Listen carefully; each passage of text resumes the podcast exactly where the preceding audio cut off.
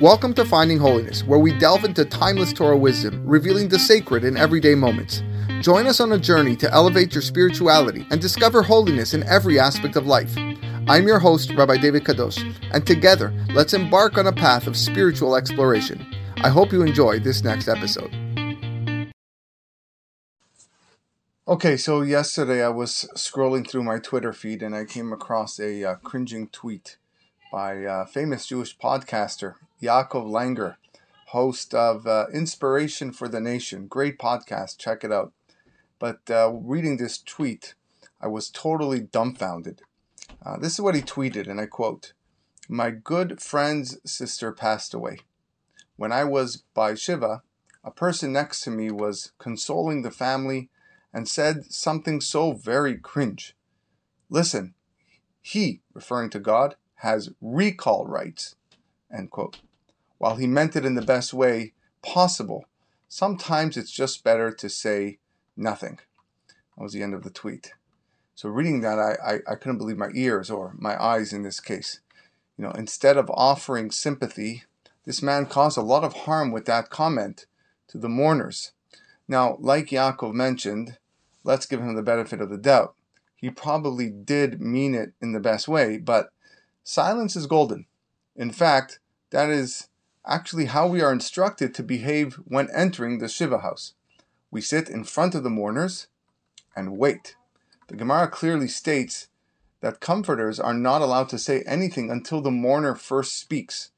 This is learned from the friends of Iyov who came to comfort him. The Pasuk says, And they raised their voices and wept, and each man tore his garment. And there was no one to speak to him because they saw that the pain was very great. After that, Iyov opened his mouth, and only after Iyov spoke does the Pasuk say, and Eliphaz the, Yemen, the Yemenite answered and said some words. Rabbi Yitzchak Yosef, son of the great Chacham Ovadia Yosef Zecher Tzadik Livracha, codifies this in his halacha uh, in Yalkut Yosef and adds a few exceptions. I translate the halacha. He writes, the comforters are not allowed to start talking with the mourners unless the mourner has started to speak. But if it is clear to the comforters that the mourner is unable to start talking, or the mourner sighs, then they begin to speak in praise of the deceased.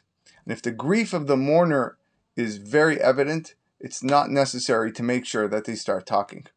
Also, he writes, if the one coming to console is a respected person or a famous scholar whom the mourners are moved by, he is allowed to speak. So now that we know that we shouldn't open the discussion, once we start talking, we need to know what we should avoid saying, like this person mentioned in Yaakov's tweet.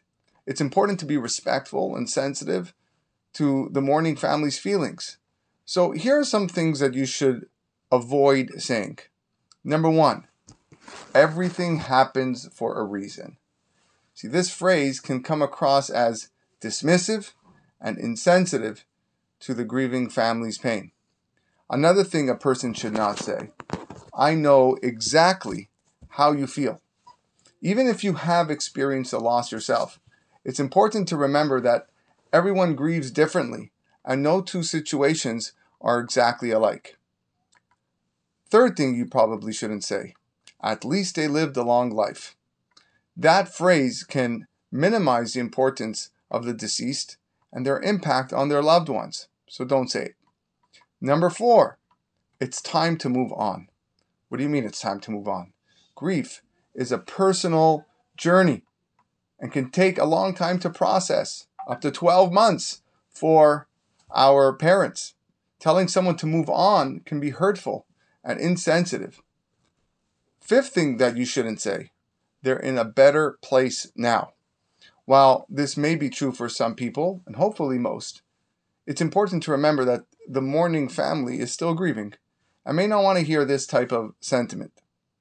Sixth thing you probably wouldn't want to say they won't want you to be sad. That can be actually a harmful statement, as it implies that the grieving person is not allowed to feel their emotions. You're actually supposed to feel sad for the person who you're mourning over. And lastly, If a person says, I heard what happened and I know exactly what you should do, that's not proper. It's important to avoid offering unsolicited advice or solutions to the mourning family. Instead, focus on being a supportive listener. Now, overall, it's best to offer condolences and support without making assumptions about how the family is feeling or what they need. Simply expressing your sympathy and offering to be there for them can go a really long way. And of course, the best thing you can do is to talk about the great memories of the deceased and or their wonderful attributes. This can only raise the neshama to enormous heights. And we only hear of Besarot Tovot.